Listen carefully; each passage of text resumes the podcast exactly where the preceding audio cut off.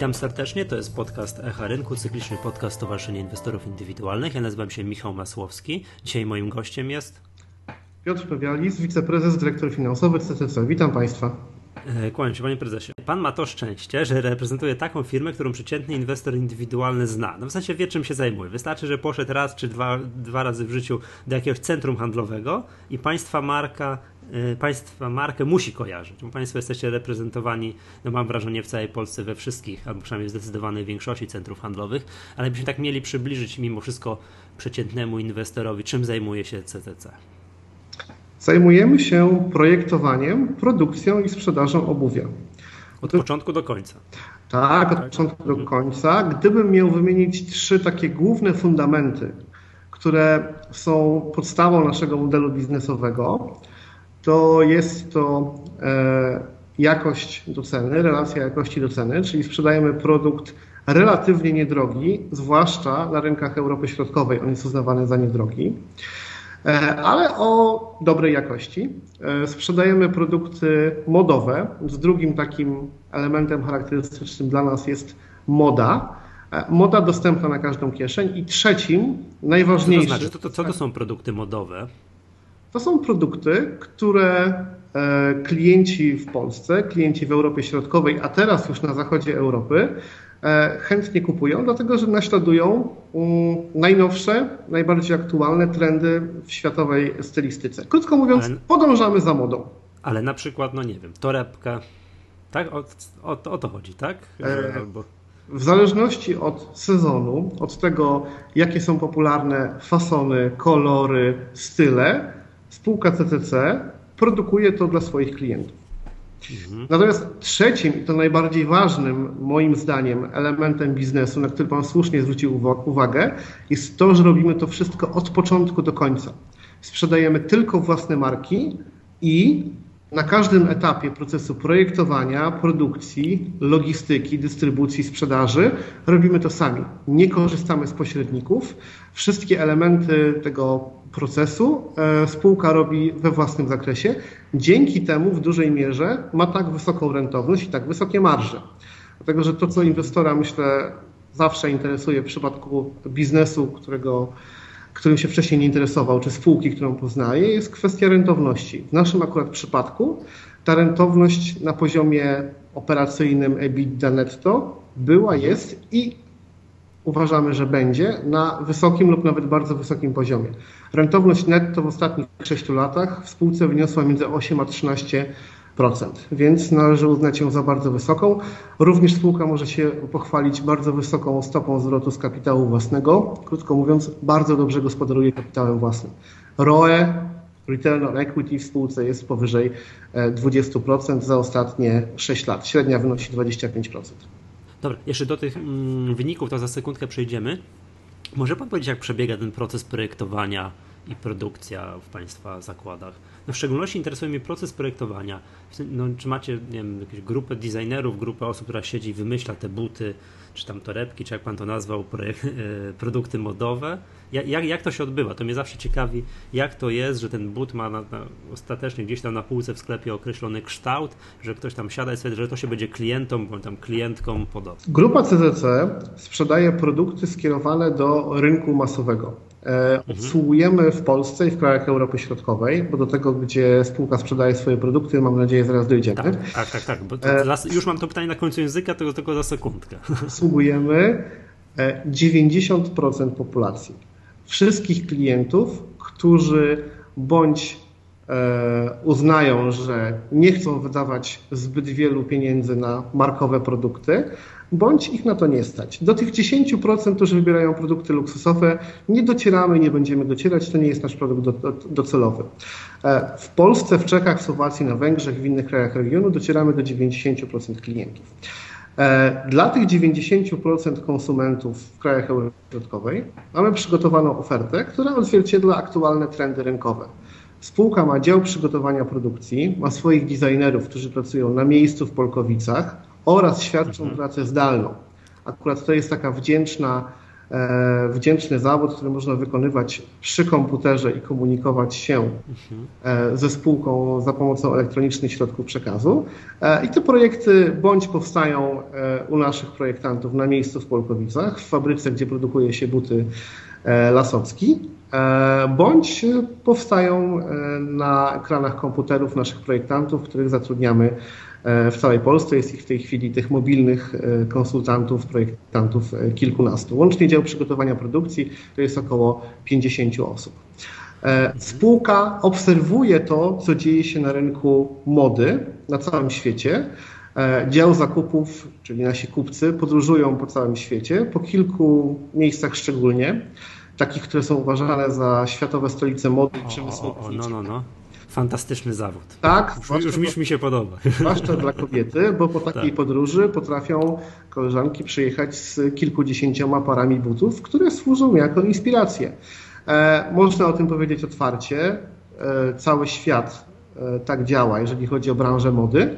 E, produkt, który trafia do butiku, do eleganckiego sklepu e, w Rzymie, w Paryżu, e, w Los Angeles czy Nowym Jorku, jest błyskawicznie obserwowany i e, inspirują się nim producenci w sieciówkach, w takich sieciach zarówno jak CTC, ale również jak grupa Inditex, jak Zara, Bershka, Stradivarius.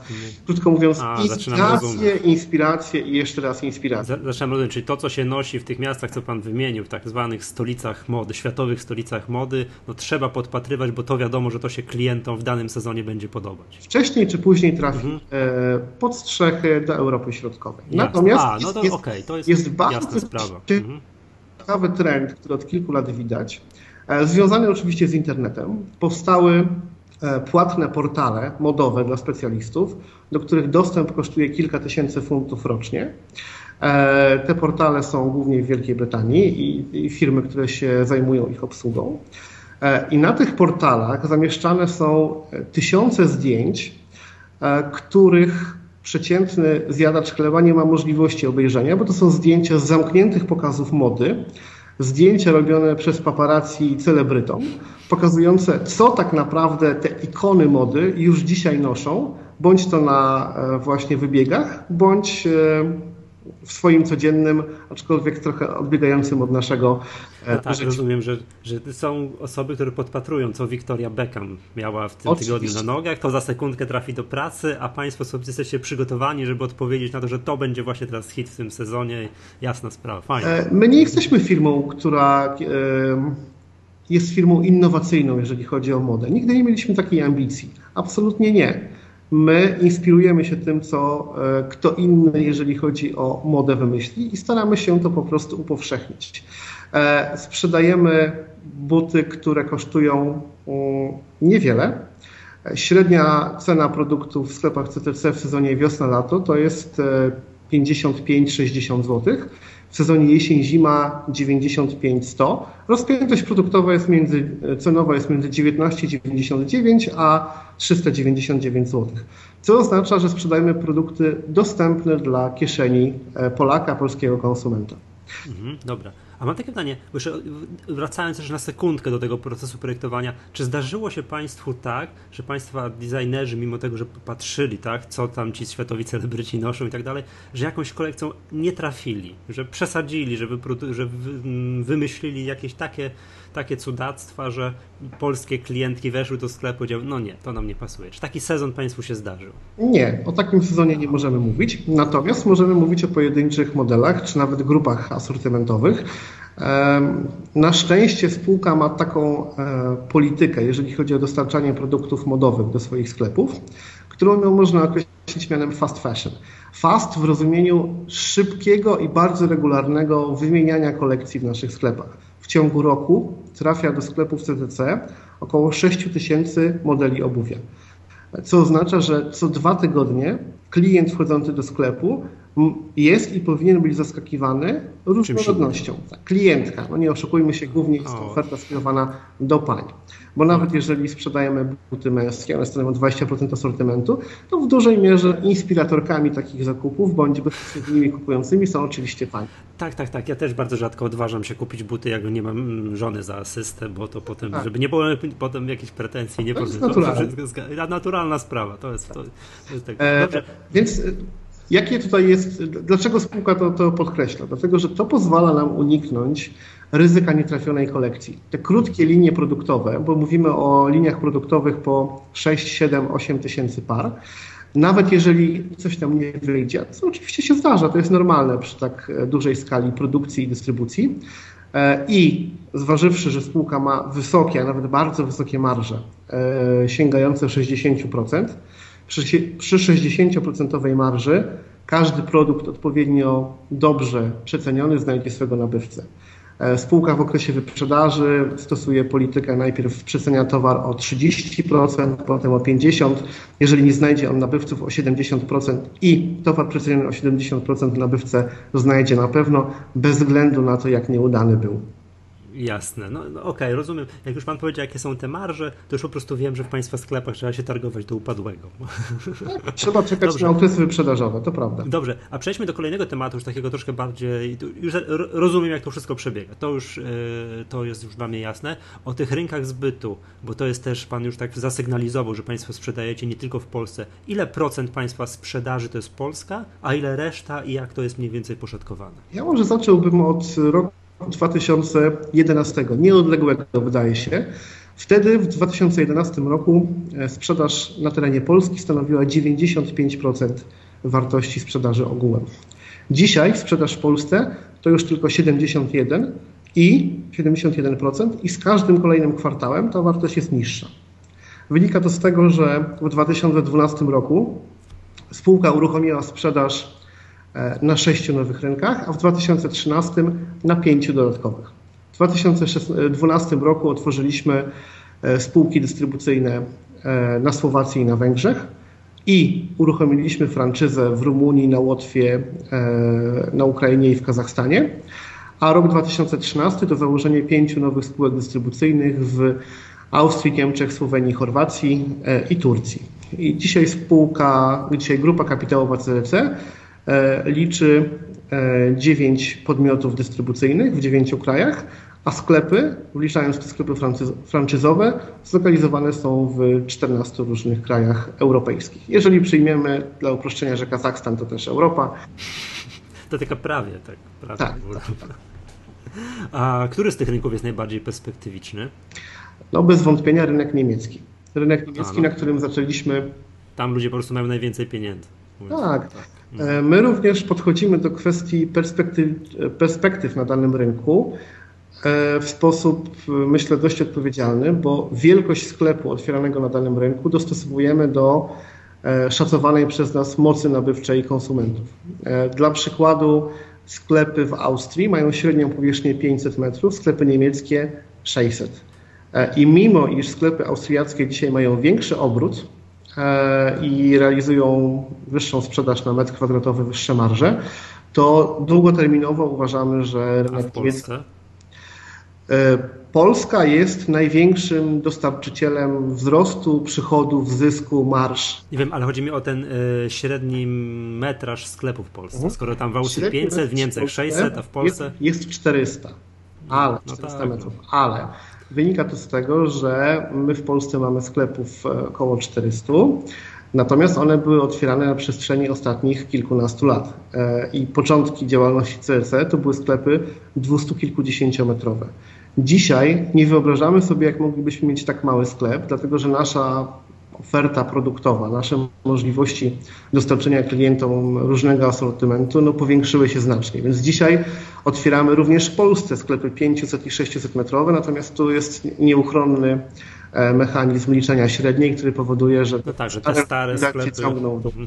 Gdybyśmy policzyli średnią dla polskich lokalizacji e, otwieranych w ciągu ostatnich dwóch lat, to one też są powyżej 500 metrów.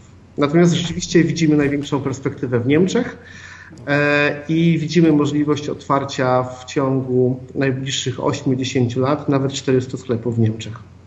400 sklepów w Niemczech? O, to już tak jak miałem pytać o perspektywy, no to, to, to już widzę, który rynek jest tutaj. Tak, jeżeli chodzi o te rynki, które spółka zainicjowała w roku 2013, to to są dla nas trzy regiony geograficzne. Niemcy oczywiście jeden, główny region i tak jak mówię, 400 sklepów w ciągu 80 lat. Austria, Słowenia, Chorwacja, jeden region geograficzny, również zarządzany przez jedno biuro zlokalizowane w Gracu czyli z równą odległością do, do Wiednia, e, Lubiany i Zagrzebia. E, I tam planujemy otworzyć w ciągu 5-7 lat 150 sklepów, czyli relatywnie szybka ekspansja, ale też e, na mniejszą skalę. I Turcja, trzeci region, który spółka uruchomiła w 2013 roku, póki co jedyny, który jest pewnego rodzaju dla nas rozczarowaniem. E, sprzedaż w Turcji idzie zdecydowanie najsłabiej w stosunku do rynków w krajach, w krajach innych. A tak z ciekawości, to jakaś przyczyna, bo to jest w ogóle in, nie wiem, jakaś inna kultura już mi się wydaje. Ale nie moda. Moda jest taka sama, stylizowana na modę włoską, hiszpańską. Turczynki chcą się ubierać jak Europejki. A nie, tak, w Istambule, bo na razie spółka ma tylko sklepy w Istambule. W Istambule mamy w tej chwili trzy sklepy, ale Istanbul jest miastem e, pełnym centrów handlowych. Jest to miasto 20-milionowe, a centrów handlowych jest około 70. Nowoczesnych, wielkości złotych tarasów czy arkadii. Także e, z tego punktu widzenia rynek jest fantastyczny, natomiast nasz brand jest póki co na rynku tureckim kompletnie anonimowy, e, w przeciwieństwie do rynków Europy Środkowej, a nawet rynku austriackiego czy niemieckiego, bo wystarczy jeden telefon e, zarządzającego centrum do swojego e, kolegi w spółce siostrzanej e, w kraju Europy Środkowej i wiadomo już, że CCC to jest duży najemca, który ma zaplecze finansowe, który w naszym żargonie jest ankorem, czyli taką kotwicą przyciągającą dużo, dużą ilość klientów i po prostu warto go mieć w centrum handlowym, bo wiadomo, że on generuje spory, spory trafik, czyli jak mówimy, spory, spory ruch e, klientów. No jak nic, kolarze CCC muszą jakiś dobry wyścig pojechać w Turcji tak żeby się troszeczkę, wiesz, mar- tak żeby troszkę e, markę podpromować. Tak, oczywiście mm, nasza drużyna zawodowa kolarska, sponsorowana przez CC, bierze udział w różnych profesjonalnych e, wyścigach prestiżowych i wyścig dookoła Turcji akurat tak był. On się odbywa na początku roku, byliśmy w tym roku, byliśmy w zeszłym również. Tak, tak, dobrze.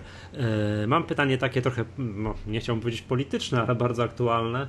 Czy też wspominał, macie Państwo, tak jak Pan wspominał, ekspozycję na wschód? Może niezbyt wielką, nie taką jak na Niemcy czy Austrię, ale macie? Czy wojna aktualna, tocząca się Rosja, Ukraina, tam zawirowania polityczne mogą, mogą mieć, czy mają lub też czy mogą mieć wpływ na Państwa działalność? Mm, spółka na Rosji i w Rosji i na Ukrainie nie otworzyła sklepów własnych, nie założyła tam własnych spółek. Wszystko franczyza, z, tak? z franczyzą, tak. Mhm.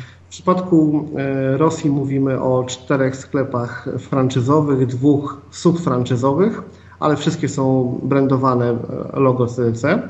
W przypadku Ukrainy mówimy o czterech sklepach franczyzowych zlokalizowanych na zachodzie tego kraju.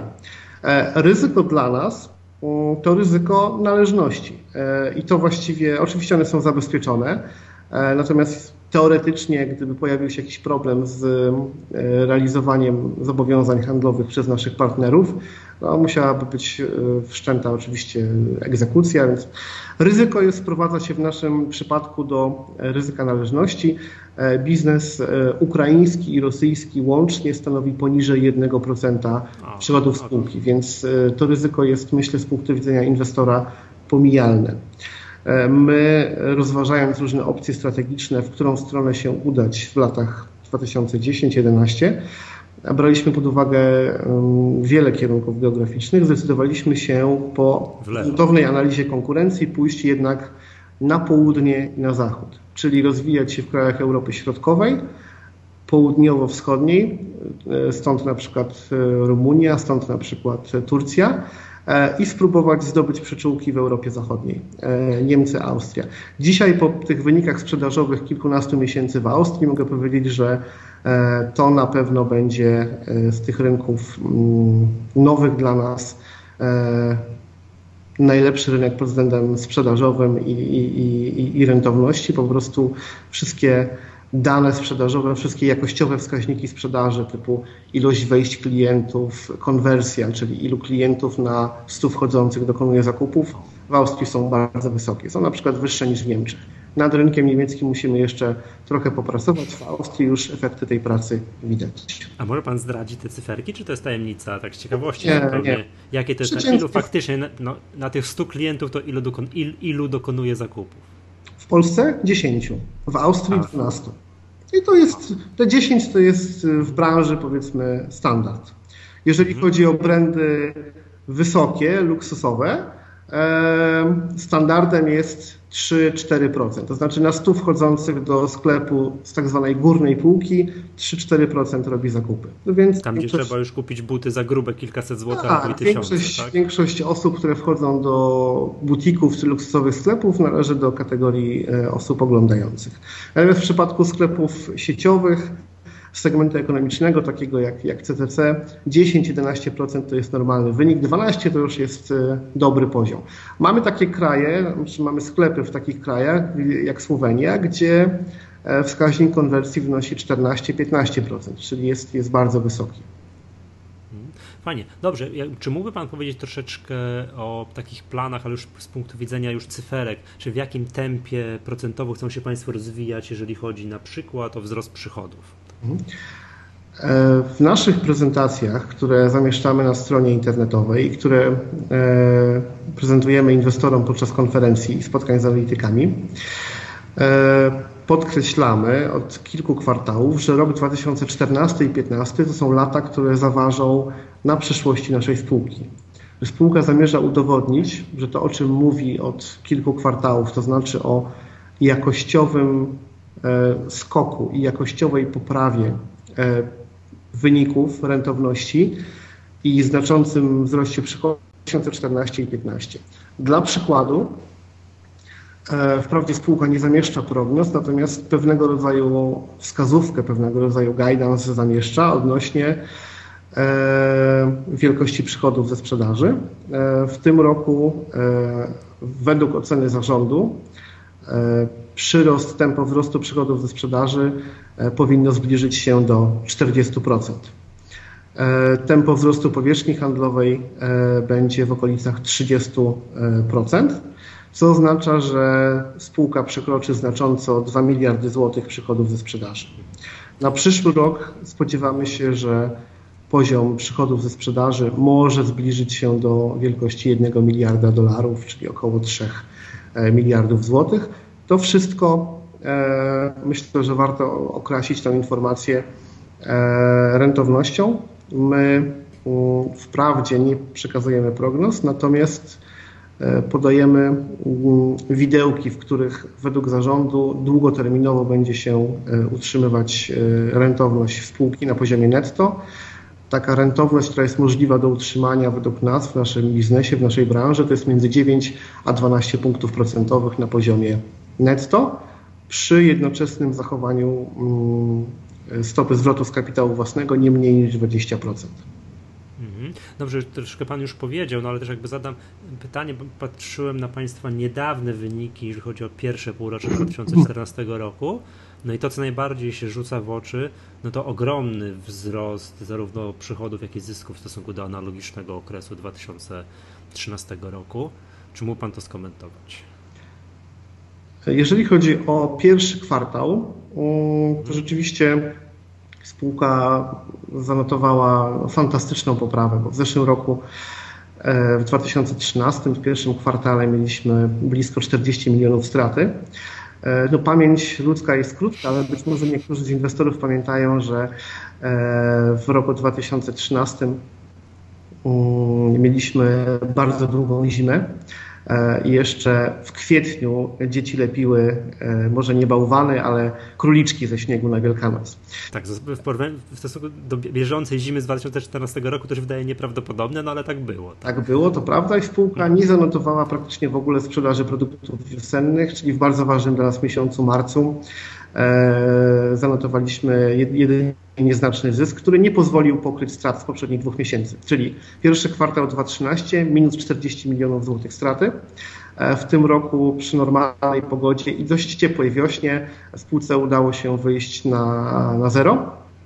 Drugi kwartał w zeszłym roku i w tym fantastyczny, po około 70 milionów zysku netto, no ale 70 mm, milionów w zeszłym roku, w drugim kwartale zarobione, pozwoliło tylko zniwelować e, w dużej mierze stratę, e, a w tym roku to oznaczało czysty zysk, bo spółka miała fantastyczny handicap po pierwszym kwartale. Więc no tak. niski efekt bazy, ale jednocześnie e, w tym roku warto wskazać, że spółka cieszy się z wyższej rentowności na poziomie podstawowym, na poziomie marży zysku brutto ze sprzedaży. Ta rentowność jest wyższa o 3%. E, bardzo selektywna polityka przecen. E, sprzedawaliśmy właściwie przez wszystkie te miesiące wiosenne od marca e, do czerwca produkty z pierwszą wysoką marżą. Nie obniżaliśmy cen. W związku z tym no, zanotowaliśmy bardzo dobre wyniki i sprzedażowe, i na poziomie wszystkich poziomów rentowności. Czy chce Pan przez to powiedzieć, że gdyby zapowiedziano zimę tysiąclecia na najbliższy rok, to by była zła wiadomość dla spółki?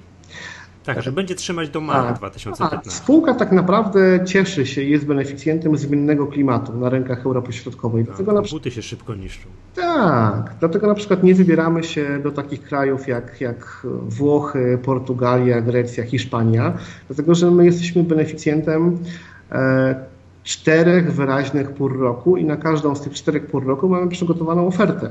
E, ta oferta zmienia się u nas e, w zależności od pogody. Jesteśmy bardzo elastyczni.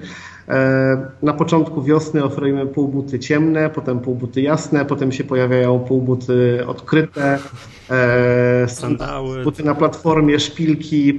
Znowu po sezonie letnim mamy do czynienia z półbutami najpierw jasnymi we wrześniu, w październiku ciemne, botki, kozaki. Po prostu oferujemy wszystko wszystkim. Jesteśmy... A, czyli niezmienna pora roku przez pół roku, taka ciężka zima, to nie służy spółce. Lepiej, nie. to się ładnie Dlatego zmieniało. też nie wybieramy się do Wielkiej Brytanii w najbliższym czasie. No bo tam, A, bo tam cały czas pada. Tam pada albo pada, tylko że jest cieplej bądź zimniej, tak? Więc to jest mhm. wiosna i jesień. No rozumiem, a w Grecji jest albo i... lato, albo trochę mniejsze lato. I nic się... Dlatego my powinniśmy koncentrować nasz biznes w krajach, gdzie E, klimat jest e, dość paskudny. Dlatego Europa Środkowa, Centralna, Niemcy, Austria nadają się do tego idealnie.